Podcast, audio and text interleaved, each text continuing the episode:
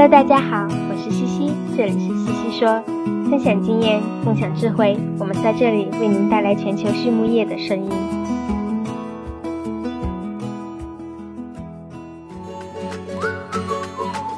APC 血浆蛋白提高免疫力，帮助动物茁壮成长。在过去的四十年中，APC 的血浆已帮助超过一百亿头猪茁壮成长。事实证明，APC 的血浆有助于增加猪群的健康和免疫力，并为我们的客户增加利润。APC 的血浆在无非洲猪瘟的国家或地区生产，并进口到中国，有猪和牛两种来源。作为血浆产品全球领导者，APC 致力于为您提供安全有效的可靠产品。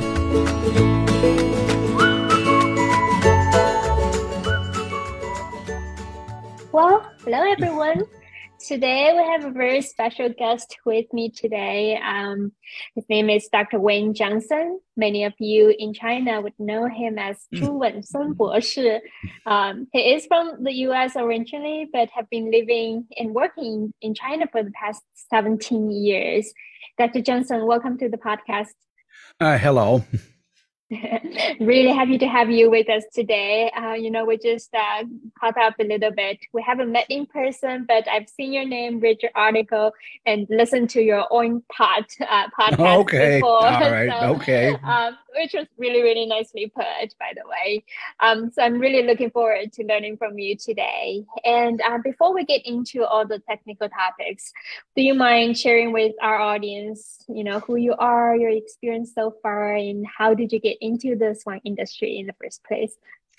Well, you know, I grew up on the farm in southern Illinois, and both of my grandfathers uh, had pigs when I was uh, when I was a boy, and uh, and I would go with my grandfathers to the uh, to the pig out to see the pigs. You know, as as soon as I was old enough to go, which I, I don't know, maybe you know, maybe four or five years old, and uh, but uh, the uh, but I I got fairly serious working with the pigs since I was about nine years old, and uh, with my with my maternal grandfather, my um, my uncle on my mother's side was uh, was very interested in pigs uh, and uh, was quite an accomplished uh, pig person. But then he went off to the after uh, he went off to the university and uh, and spent his career in in agronomy. But uh, he was he was quite a pig guy, and I admired him very much and kind of wanted to follow after him but I, I, was interested in biology in college, in, in high school and college, and, and science and computers, and so, uh, and then I went went to veterinary school, got into finished degree in biology, and then went to veterinary school uh, and uh, graduated from veterinary school in 1980, and then uh, got some specialized training at the university, and you know, and and educated myself as well after you know you know after that. We we continue to educate ourselves every day. Yeah. Yeah, we're we actually so, went to the same university. yeah, yeah, that's that's right. We we were just we were just discussing. We know some of the knew knew some of the same knew some of the same people, and uh, I found out that your uh, your graduate advisor was at Illinois was a, a, guy that I I know and, and, and like a lot. So it's really yes. good. Yeah, yeah, yep. yeah. A, so, um, Dr. Johnson, what what brought you to China? Well, uh, I usually answer that. I tell them Northwest Airlines, but the uh, the uh, but uh, the uh, I I came to China in the uh, in the early in 1991 came to Hong Kong as part of a tour group, and then uh, became interested in uh, in the pig industry in China, and uh, was interested in uh, in the uh, genetics of the of the uh, Taihu pig for a while, and then was also interested in the uh, in in you know in pig diseases, and so China has uh, you know, we used to say that China had every disease and the diseases of swine except African swine fever, but then they they finally got that and, done real well with it, and uh, so uh, you know I'm I'm interested in pig diseases and and interested in seeing uh, people make progress and getting rid of them. So it's a little it can be a little frustrating at times, but uh, you know education is uh, is a lot of what we do, and uh, so it, it's kind of you know it's it's challenging, and so it uh, I, I enjoy having a challenge, so it's good.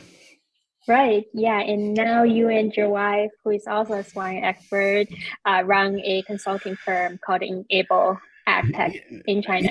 That's correct. Uh, some people think that we're in the laboratory business, but we actually we run a laboratory so that we can get a diagnosis. Uh, we you know, but we're our primary business is uh, is uh, education actually, but uh, the uh, and and training, but the way that we get at that is through uh, through working with farms and uh, and various companies, and then we the uh, uh the diagnostic laboratory supports. It helps us to be able to know what we're talking about. so that's very good. Well, Dr. Johnson, you have had a lot of field experience and you've seen a lot uh, what's going on in the swine industry. And today we're going to talk about how the early post-weaning period, the performance and health management would affect lifetime performance of the pigs. Um, I thought to start on this topic, uh, we should get everyone on the same page. So first of all, how how should we or how do you define early post-weaning performance management and what do you look at as a as measurements? Well what we what we like to look at is the closeouts out of the nursery. You know we ought to have uh, the weights of the pigs going in and coming out of the nursery. We don't uh, unfortunately we don't uh, so often uh, have that. We have that in the research setting but this you know the the pig business is just like every other manufacturing process. There's no manufacturer that's going to to uh, to try to manufacture things with as little information as we have about what's going on pig farms. But uh, we should uh, have the the weights of the pigs going in and the weights coming out, and and uh, the amount of feed that was consumed, and uh, and you know some closeout information.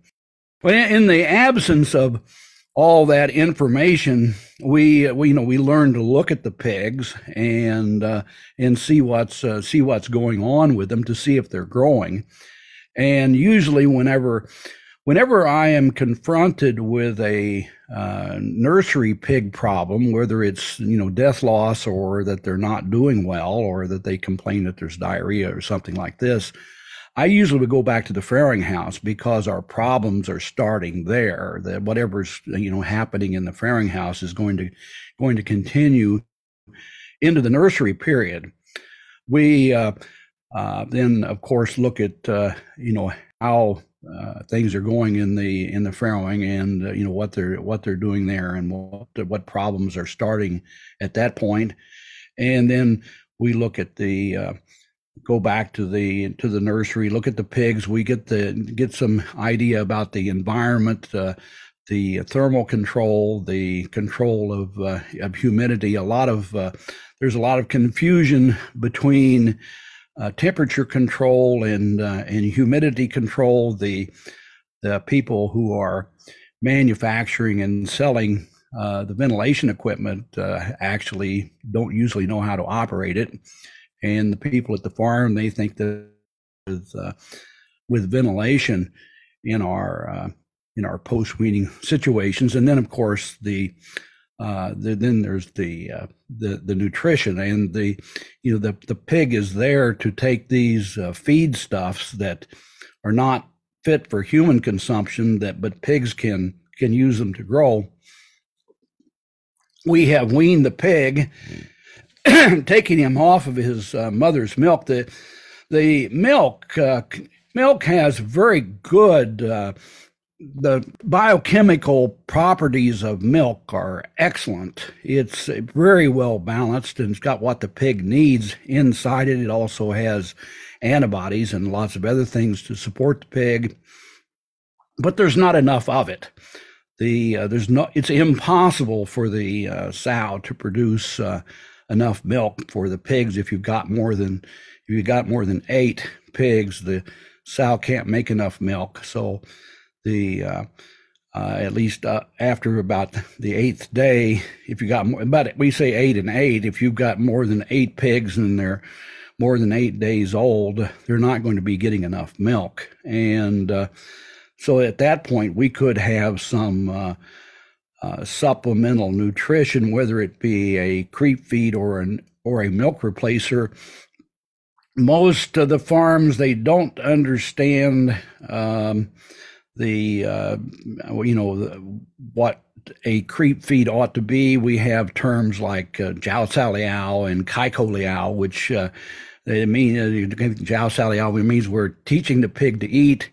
Well, he knows how to eat whenever he's born. You know, it's just the people have a problem, and uh, the uh, and the Kaiko of course, he knows how to open his mouth. And you know, the problem, you know, what we need to do is we need to be providing supplemental nutrition and the fact that the pigs won't uh, won't consume it is uh, is a problem with our understanding, not something problem, not some fundamental problem with the pig. And so, if we would understand how to get the nutrition into the pig and understand more about the pig, we could get a bigger pig, a better pig at weaning. So that that that part is very very important that we actually have a decent uh, creep feed diet, not just a uh, glorified growing and finishing diet that we're trying to uh, to feed to the to the pigs just because we think that they ought to learn how to eat. That's kind of actually it's pretty silly, really. But the um, we can tell a lot by looking at the at the you know I think the you know this is what we call a yogi berraism. It's a yogi berra said that you can tell a lot just by looking you can see a lot just by looking. And so we, we've got to learn how to look at the pigs. And this is, I think this is the, the thing that we've, we've replaced uh, just fundamental animal husbandry with, uh, with, you know, with a machine kind of thinking that we take, uh, uh we're going to take weights and we're going to measure stuff, which is extreme. You know, I mean, of course we must measure stuff. I, you know, I'm, I'm, you know, fanatic about this. I, I you know, I'm a statistician. I, I want, I want numbers, but at the same time, we need to be able to look at the pigs and see what's going on. Pig will, pig will tell you a lot about what he's, uh, what he's up to, and the, uh, and typically what we see going on on uh, you know all you know and, and, I think it's not just in China it's all over the world that the the pig after weaning is uh, he's too cold he's too wet and he's not getting enough to eat. And uh, it's not that there's not feed there but what we're providing him is not uh, meeting his uh, metabolic needs very well that uh, it's not digested diets are not digestible enough they're not they're not properly uh, balanced. They're not. Uh, they don't have enough. You know, they, they're you know way way short on lysine. We've known since they've known since 1940 how much lysine a weaned pig needs, but we're still at uh, most of the time we're way way below that. The milk milk has about 1.8 to 2.2 percent lysine in it. The digestible and the uh, most of the diets that we're feeding post wean pigs are you know got something on the order of 1.3 to 1.5 total lysine in them and uh, you know maybe we ought to be looking at you know 1.65 to you know to, to maybe something over 2% uh, lysine digestible for the post wean pig now not the whole time but maybe for a little while the you ought to be able to look at the pig and tell whether or not he is uh, getting enough uh, amino acids. Uh, the uh, you can see what's happening to the uh, longissimus dorsi muscle. That uh, this one is very sensitive to the amount of uh, available amino acids in the longissimus dorsi will start to uh, atrophy uh, if the uh, and that will happen very quickly. You whenever you wean them, you could lay a pencil on their back and it wouldn't roll off if you could hold them still. And after they've been uh, been weaned for several days, they just melt and uh, people will blame the genetics for that, but it's actually it's a nutrition and management problem. So we we look at you know we uh, we we look at them and try to see what uh, what's going on in the absence of uh, of having a lot of data. Uh, another thing that we, you know I will do is, of course, we, you know we look at them, we look them in the eye. You know, we look them in the eye. We look to see, you know, look at their behavior, look at the inter their interactions with the other pigs. Uh, so it's not just uh, nutrition and it's not just health. It's uh, uh, how they're uh, interacting with the other pigs, how they feel, and that's you know that will tell you a a, a lot uh, also, uh, you know, whether or not the uh, whether or not the belly is filled out, you know, you can tell, you know, clearly whether or not they're uh, they're not getting enough to eat, you know, whether or not they're eating.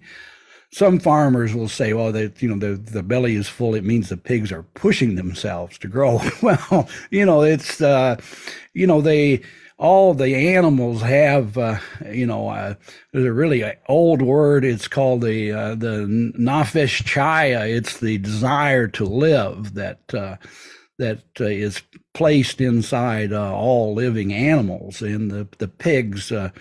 You know, have this to some extent, and they want, you know, they want to eat and they want to live. It's a desire to live. Yeah. Some some animals genetically have more desire than others, and they some of them will express it differently than than others. But uh, we look at so we look for all these things, and you, you, like Napoleon said, you need to be able to take all these things in at a glance. You need to be able to take one look across the. Uh, uh, I've forgotten the the French term for this, but it's a pretty cool word. and uh, uh, the the it's the slash of your eye. You take one look, and the general should be able to take one look at what's going on in the field and understand what's going on. And so we try to we try to teach people to uh, to do that. We try to teach them eye training as well as taking all these measurements.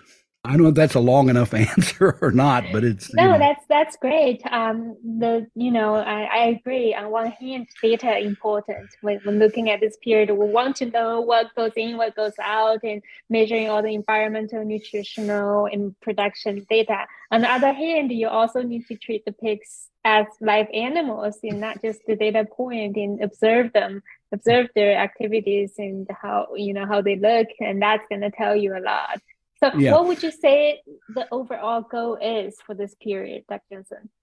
For you know, well, we want to get the pig started. We want to get it. We want to make the transition for you know from uh, from the sow's milk in on to uh, you know onto what we might call hard feed, and uh, you know, some people might say is a strong meat. We want to get them over onto uh, something that we can afford to to feed them. But you have to, but it has to be a transition. If you're on the 38th floor, uh, usually to get to the get to the ground, we usually will take the elevator or the steps if we have to. But uh, sometimes we throw, you know, we do try to do this by, you know, we make the transition by throwing the pig out the window and see, you know, here you guys figure it out on the way down. It's that uh, it's that deceleration at the bottom that'll get you, and it's the falling is fun, but the uh, and I think this is, you know, this is where we, this is where we're falling down. And it's, you know, it, it this is a problem not just in China; it's all over the world. The uh,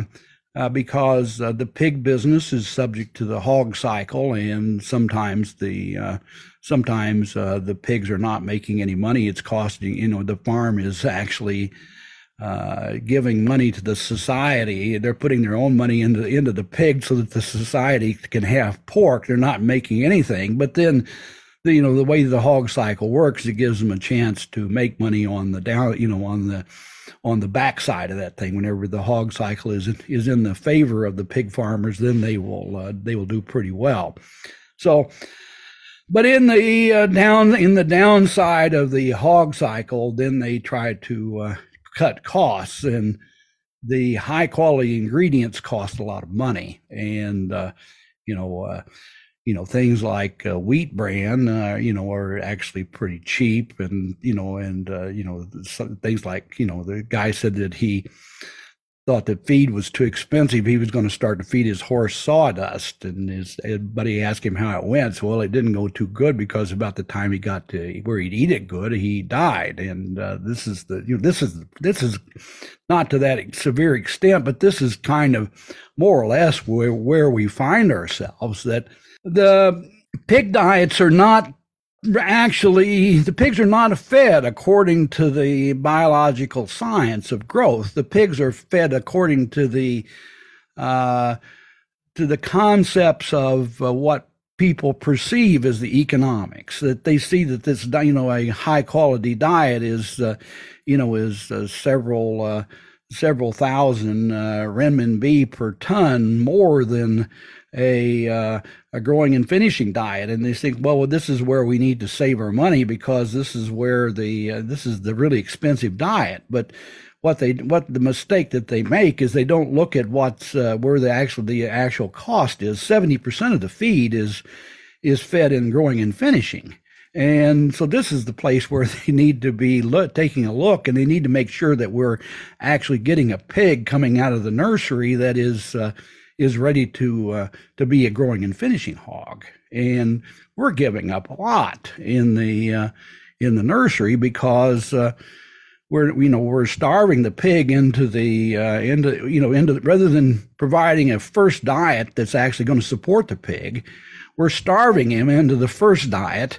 And it's about the time that he gets to where he's big enough to eat enough of the first diet to meet his needs. Then we take him off of that one and put him onto the next diet and, you know, and throw him down another flight of stairs. So this, I mean, th- this is the problem all over the world. It's not just in China. And uh, it's, uh, uh, we probably need to be feeding the pig probably at some something around 90 to 95 percent of his uh, biological need, and uh, the to feed him at 100 percent or over 100 percent is probably not just uh, what we ought, probably not economically sound. You could do that for fun, but uh, the uh, but you probably need to be at least 90 to 95 percent at the of the biological need to to be able to support all of his systems and make sure that he's able to uh, you know that we've still got him, you know, intact at right. the end of, at the end of the of that phase of feeding.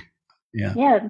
No, I mean that's a great analogy and somewhat sad too. Just thinking about throwing the pigs out of the window. Well, you know, I was just I was just, in regard to the sad. I was just talking to a uh, to a young uh, a young lady who has uh, actually made a lot of progress in, in educating herself and you know and how you know she was sharing how frustrated uh, she was with uh, you know with working with with people and uh, you know and how uh, and how and their blindnesses of various sorts and so but uh, I think we have to encourage, you know, we have to encourage one another that it's, you know, we have to, it's our blindness and not being able to see how to help these people. So. Yeah, I agree. And um, Dr. Johnson, you mentioned some of the common uh, challenges, if you will, during this this period, like not enough milk, the nutrition program is definitely not optimized, and also, I mean, over the past four or five years, there's a lot of changes in the swine industry, removal of antibiotics, the African swine fever, a lot, of, a lot of ingredient challenges.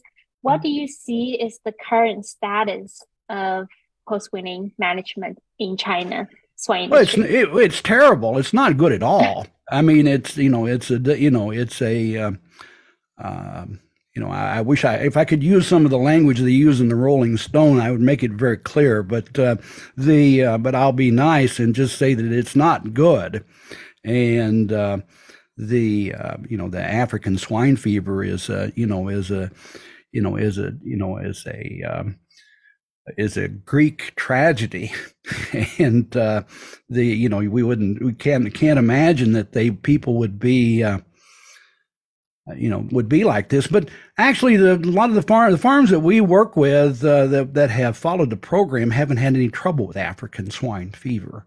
And uh, what was the the other?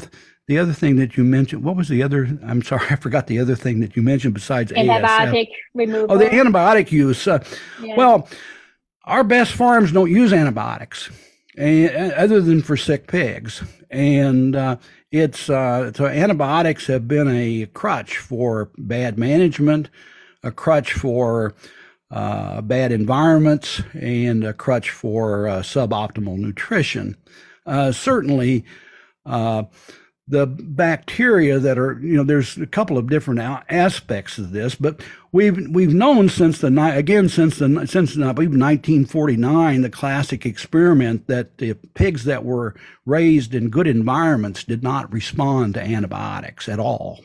We we've known this since 1949 but uh, the pigs that are under various kinds of stresses which pigs often are for various reasons i mean things can go wrong and so we we need to. Uh, I consider the antibiotics something like a fire extinguisher, and the, the, you know we don't to prevent fires with fire extinguishers. We prevent fires with you know with fire management. We you know it's it's the things that we do every day that prevent uh, that prevent fire problems but we need to have a fire extinguisher on hand because something is liable to happen you know we've got uh, what people call force majeure or some you know something can happen. I mean it, right. it, there's things that are out of our control can occur. And so we need to have the antibiotics on hand and we need to be responsible enough in our use of antibiotics that the society will allow us to have the fire extinguishers that we need when we need them. And uh,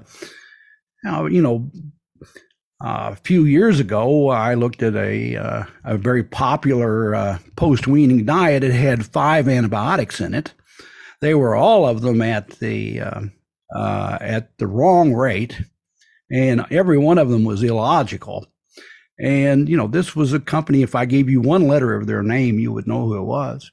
And um, the uh, and they were doing this kind of thing. And so, whenever people make these kinds of mistakes, the society is finally going to step in and say, "Hey, it's enough. You guys are harming the environment.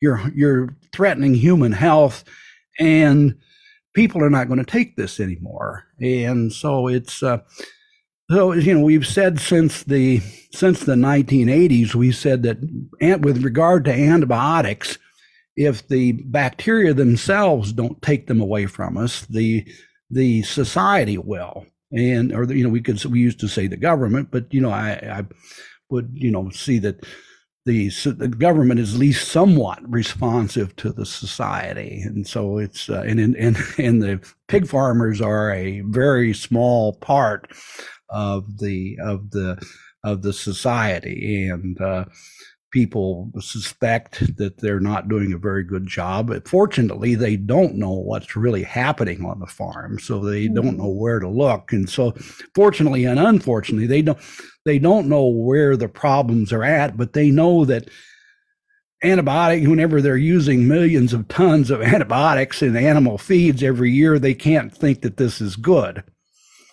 but the the farms that we've worked with that use have used very very little antibiotics actually have the healthiest hogs, the best production, and the you know and the uh, and the most uh, and the most profitable situations. So it's the way that we are raising the pigs that are creating the need for the antibiotics. We can vaccinate against some diseases.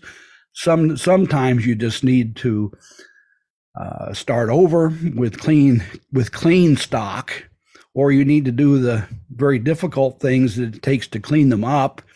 Uh, usually, we can we can get rid of the sick ones and bring in new ones cheaper than we can clean them up. It depends what the problem is. You know, the you know people are dreaming of of uh, we have one one side people are dreaming that every you know we're going to have a vaccine to uh, uh, to stop African swine fever, and on the other hand, we've got people that are dreaming that they're going to get this license to print money, and which means you can sell the ASF vaccine and everybody will want it, and uh, it's just like printing money.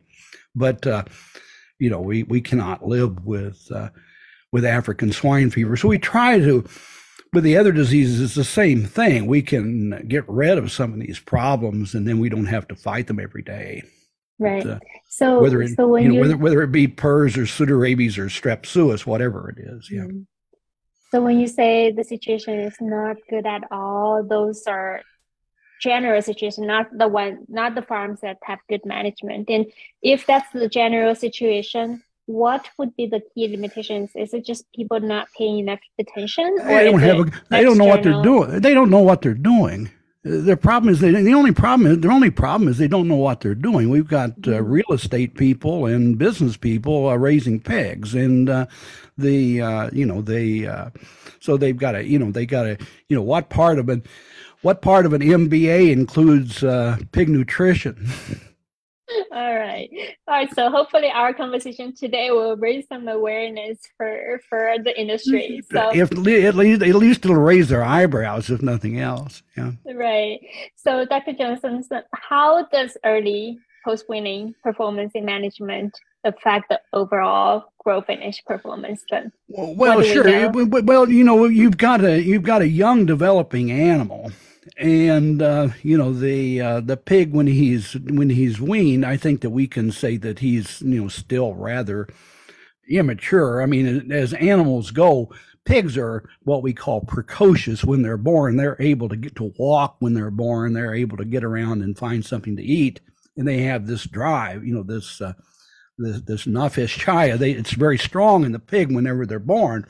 And at the same time they're underdeveloped. The the pig you know just as an example the pig whenever he's born his bones are like 80% cartilage. And by the time he's you know he's uh, uh, several weeks old his bones are 80% bone. And you know and the cartilage is has just gotten down to the ends of the bones where the joints are. And so there's this tremendous transformation. The pig grows very fast and he's he's changing dramatically during this period of time. And after he's weaned, he's still changing. He's still immature. Uh, we can wean him, and probably if everything is right, he'll do better off of the sow because the sow's milk is limited, particularly if we've got a large number of pigs. So we're better off getting him weaned if we can get him onto a diet that will support his continuing development. Now, if for some reason the nutrition and the management situation is not is not proper to support his uh, the, the, development process, these processes will, will sh- shut themselves off. That the that the uh, you know the body is you know is wonderfully formed and it has all these control mechanisms, and so the if the uh, if there's not enough of a certain nutrient for a process to continue, that process will be shut off because we're going to maintain the uh, we're going to maintain the life of the pig. It's kind of like this. this uh, you imagine this spaceship model that where you've got uh, uh, something goes wrong with the spaceship, they're going to they're going to keep the life support systems going. You know, first. You know, that's the so the first thing is that the the pig is going to going to save his life and growth is a sup you know is a secondary process. You know whenever you're uh whenever the space if you're out out in outer space and the life support systems are threatened then the you know being able to watch movies is not very important. So we shut that off. We're going to save power you know and so this is what what happens. These things are shut off. And so the development of muscle is turned off. And we start to unplug all these things. And it's just kind of like, you know, unplugging your computer and your, your video systems and everything. If you unplug it all, then you've got to reconfigure it again after you get it, whenever, whenever it's time to start it up again. And that takes effort too. And so there's, there's all this lost time and lost effort. And then sometimes it's, you know, it, it's missed. It's so for one, one thing, it is a missed opportunity that you you know that you have lost the time that the time in which the pig could have been growing he was doing nothing. He was sitting at the stoplight waiting for the waiting for the light to change. But the and, and so there's that aspect of it. But then there's also the fact that some of these processes once they're turned off they don't really turn on again because then the time has gone by and the system has become hardened in various ways and you miss the opportunity for growth. And so if the if the deprivations are severe enough then the, you just lose time. If the deprivations are relatively minor you just uh, uh, lose a little time if the deprivations are severe, they don't, it, it doesn't ever come back again and you get the runting effect on the pig. And uh, then the runting is, uh, then will show up as non-uniformity. Non-uniformity in the growing and finishing, it's not, just, is a huge problem not just because uh, of the of the extra feed that it takes for to, to get a, a runt pig off the market, but uh, the uh, uh, our systems were because we're not wanting to use antibiotics, we're going to be going all in, all out. We have batch production systems, and what are you going to do with these tail end pigs? And uh, so you create a system to where uh, the pigs cannot get what they need every day. Some of the pigs will still get what they need, uh, no matter what, because they'll push the other ones out of the way and somehow be survivors and you know and do really well but we get a long tail end. We get more and more tail end pigs in the system, and then those are problems the whole time. And so it shows up not only in the average, but also in the distribution of the pigs. And we don't have very good tools in animal science to uh, to measure the uh, the effects of uh, the effects on the distribution. I mean, we, we you know those those tools have been available, but they're usually a paper for the Journal of Animal Science. They'll look, you know, they, you know, you look at the means, and you have an analysis of variance, and the and the pen is the individual. You know, the we don't look at the individual animal; we look at the pens, and so we lose the variation in our animal science studies, right? So it's uh, it's changing, you know, it, but it yeah. takes a while. It takes a while. It's a lot better than yeah. it was twenty years ago. It is, and I like how you put it. It is a loss of opportunity if we don't put enough attention on this period. And I think um, there was an old study to, to show that weight gain at the end of nursery, maybe one pound can translate to how many pounds at market market weight and then some people don't don't don't believe in that anymore but it's not just about weight right? If maybe you don't see the weight gain change in day 42 but they will create long-term impact on the bones and the gut and the organs how they develop and work uh, uh, yeah i'm sorry i don't mean to cut you off but absolutely absolutely. I mean that's you know that, that like i say it's in the organs it's in the gut it's in the liver it's you know all these things uh, are going to be affected because they're, you know, they're going to. Some of the animals are able to, you know, if the deprivation is not too severe, the animals, will, you know, you will not, it will be very difficult to detect it and to detect the problem.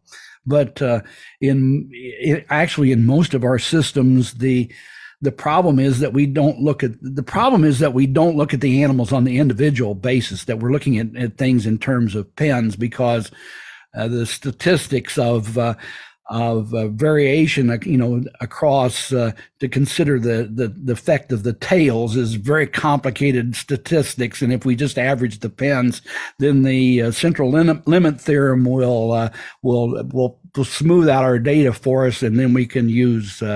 you know the easy tools we you know the analysis of variance will tell us what's going on and then we accept that as being you know, we, we try to get all the animals the same. And, you know, the, the farmer has to feed every every pig that he's got and we set up nice experiments in animal science we you know and i'm not picking on animal science at all you know at all at all at all the uh, well what i'm saying is we have these nice uniform groups of pigs but actually the farmer has to feed very ununiform groups of pigs, depending upon how he made them, you know. And so we try to help them to make them more uniform to where they're easier to easier to figure out how to feed them. You know, if you've got, uh, you know, if the pigs are whenever they're weaned, if they're running from three kilograms to 11 kilograms, it's you know this is a pretty wide difference. The need of an 11 kilogram pig and the need of a three kilogram pig are completely different, and uh,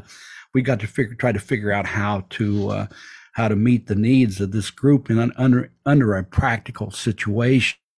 So this is a, it's, a, it's a challenge, and yeah. the in, people you, and you can't fix this problem by just looking at the at the cost of the feed, and right. you know so you know if you just look at the uh, you know the the traditional farmers just looked at the cost of the feed and you know and but uh, now it, it's become more and more of a business. It's more of a manufacturing process. We have to get serious about it because we've got, you know, we're looking at limited res- resources in the future. And, uh, you know, we need, uh, you know, the cost of, you know, the cost of feed comes and goes. Uh, you know, there was a time whenever you know, some of the things that are very expensive now were considered almost to be waste products at one time.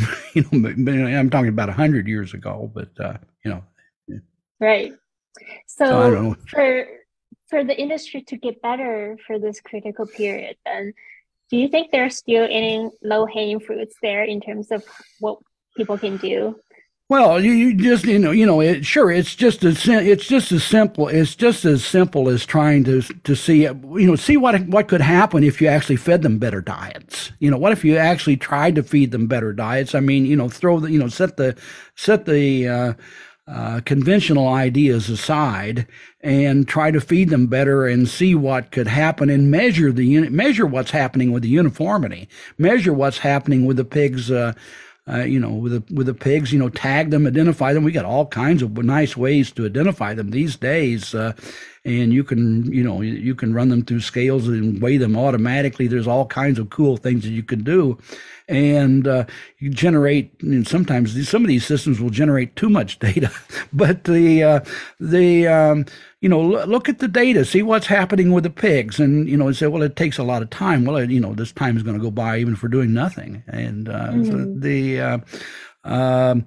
so there are strong, there are very strong effects on uh, what happens to the pig you know before birth what happens after birth you know what happens uh, you know during the lactation period what happens after weaning you know by the time the pigs are you know uh, the time the pigs are 30 to 50 kilograms, there isn't too much you're going to be able to do to ruin them completely, you know, but you can certainly damage them a lot, uh, you know, in the very you know, whenever they're very, you know, whenever they're very young.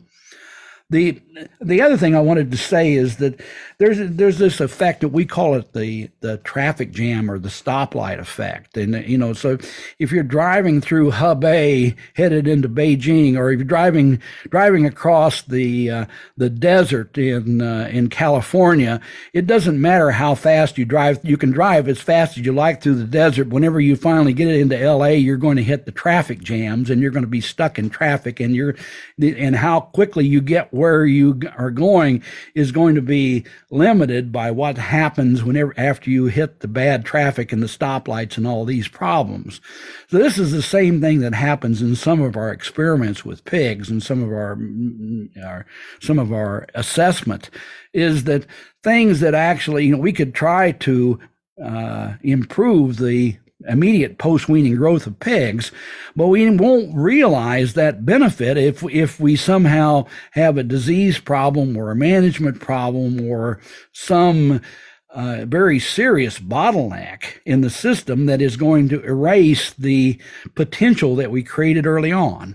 And it's just like driving fast through the desert, and then whenever you hit the city, you still have to wait. You know, it's uh, this is uh, this is what we uh, have to get over also. We have, but uh, there is there's a lot of statistical information, a lot of uh, you know, and so people people want to talk about compensatory growth, and you know we looked at potential compensatory growth.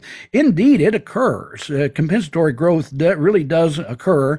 About one in every 20 pigs is able to uh, uh, completely compensate for a nutritional deprivation immediately after weaning. So that means the other 19 out of 20, the other 95% of the pigs uh, are going to be damaged by uh, by trying to force them to compensate for poor quality diets in the post weaning period. And you may not find that if you don't measure the pigs individually, if you don't feed good enough diets after that to, or you don't have good enough environments, or you've got a disease problem. You know, so if they, if they all get PRRS in the nursery, and they're all and they all quit eating, then it, you know that then what you know so the, the, what happens in the first five days is going to be erased if at you know if at if at day 14 they all get PRRS and quit eating. So it's uh you know this this is where you know we've got to have nutrition and health and environment and all these things working together. Yeah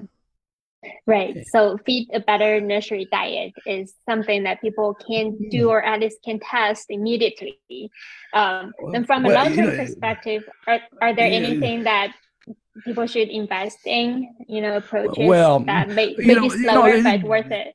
Yeah, you know, I think that you know, in the over the you know, the, everything you know, we know that technology is moving forward, and so we we can do things with, uh, you know, with the computer technology and. Uh, the you know computer technology is pretty easy because you don't have to spend money to do you know to change lines of code doesn't cost any money but to change uh, to change lines in a feed formula, you know, is is going to uh, is going to make people uh, question what you're doing.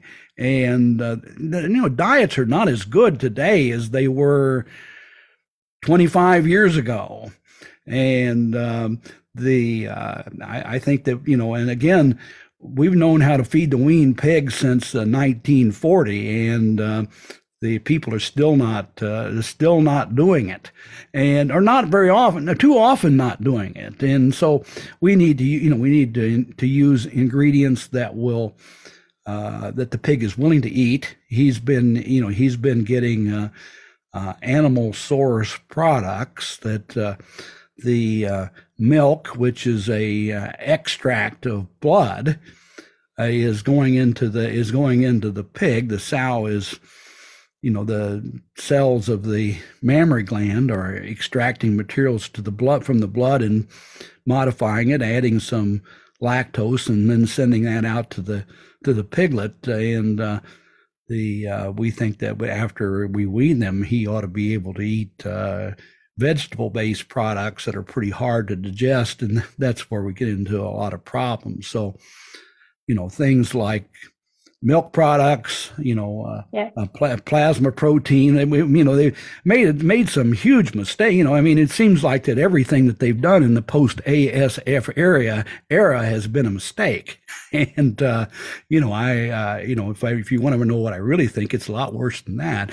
The, uh, it's, uh, you know, they they out of, uh, you know, out of uh, out of five things that they could have done wrong, they've done 17 of them and uh, the um, and uh, so it, you can see the the disaster that it has uh, you know this ongoing uh, uh, nuclear disaster that uh, has been created from this well what when at the beginning might have been a fairly simple problem the, mm. but, no i think the entire discussion we're having today is very thought-provoking APC 血浆蛋白提高免疫力，帮助动物茁壮成长。在过去的四十年中，APC 的血浆已帮助超过一百亿头猪茁壮成长。事实证明，APC 的血浆有助于增加猪群的健康和免疫力，并为我们的客户增加利润。APC 的血浆在无非洲猪瘟的国家或地区生产，并进口到中国，有猪和牛两种来源。作为血浆产品全球领导者，APC 致力于为您提供安全、有效的可靠产品。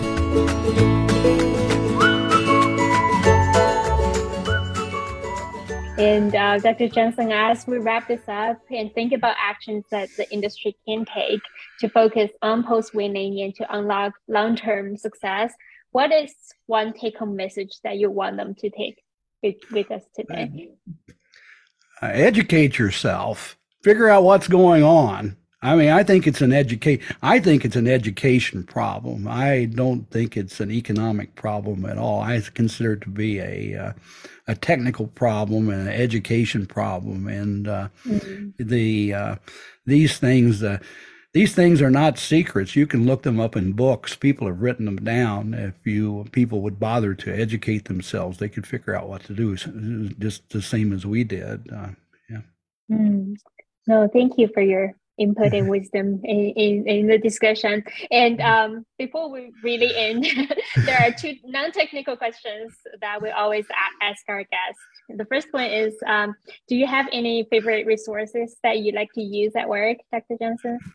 Well, the uh, uh, uh, the internet is, uh, you know, is a great uh, is a great resource for me. I, uh, you know, my my VPN is very important to me and the uh, so that I can have access to the uh, entire world's uh, knowledge. I, I do, you know, I, I do a lot of reading. I read stuff uh, that uh, some of the most interesting things that I read are things that were written 2,500 years ago.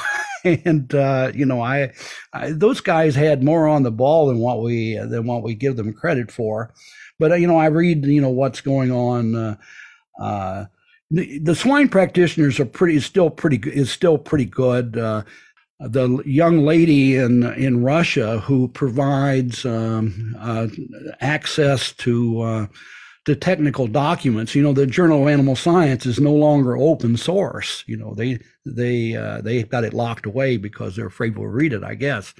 But uh, the lady in Russia makes it available for us, and I'm thankful for that. Um, so I, you know, it's mostly, you know, what I can read is is really uh, is really useful, uh, really useful to me, and I'm uh, thankful that I'm able to uh, to access uh, uh, this material. you know, we have some connection with the university. The university libraries have have some interesting books as well. Yeah.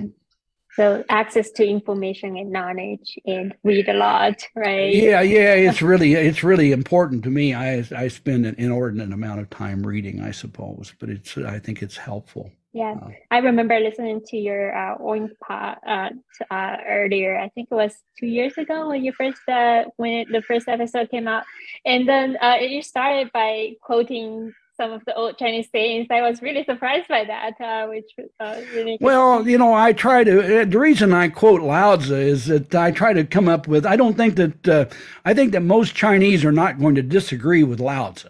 And uh, so, if you see what they might disagree with me, but they might they're not going to uh, they're not going to you know, they might say that I'm a little bit uh, that I'm a Lao Wai, but uh, they uh, but it's uh, they're not going to say that Lao Tzu got it wrong. And so I I try to find where you know you know I think that so you know I I I didn't have any trouble at all understanding Lao Tzu. Kongzi I never could I never did understand Kongzi. I tried to read it several times. I have really? no clue what he's I have no clue what Kongzi is talking about. But uh, the uh, Lao Tzu was very, very simple for me. Um, mm. Uh, the uh, of course it's you know it, it's you know it is it does require some work to and it's you know it's you know Lao Tzu is also it's very beautiful I mean, how he wrote it yes. you know I mean it, you know it's like concentrated information you know it, yeah. yeah wow you speak very good Chinese the uh, you know I, I my China you know I have I, I don't I can't hear the tones. I can't hear the difference between some of the uh, you know uh, you know whenever I first learned Chinese I hung around with some people from Hunan who speak who, who don't hear who can't hear some of the tones either. So, so that's right. but uh, the uh, um, yeah. Yeah. So that no that's awesome um, the last question is, Dr. Johnson, if you could give a piece of advice to your younger self, whether that's that that was you out of college or out of grad school, what would it be? Uh, don't be so shy. I think that uh, the you know that uh, a lot of uh, uh, you know, I think we have a responsibility to to share with people. Of course, we have also have a responsibility to to provide it and to provide the information in a way that people uh, can are able to take it. You know that uh, it's got to be. You know, it's just like the piglet diet. We want him to to have so, a certain amount of uh, of nutrition, uh, and uh, but you've got to have it in a, in a form that he's able to handle. And I think that this is, you know, that so uh, I, I, think I would have been less shy and been more careful about, uh, you know, I, as I get older, I have to be more careful about how I say it so that people can take it. But it has to be, still mm-hmm. has to be uh, sharp enough to get their attention. So it's uh, great. Yeah. I love that. No, that's a really good piece of advice. Thank you so much, Dr. Johnson, for your time today and for sharing your thoughts. Um, really appreciate it. And we hope we get another chance to continue the discussion with you. Yeah. Yeah.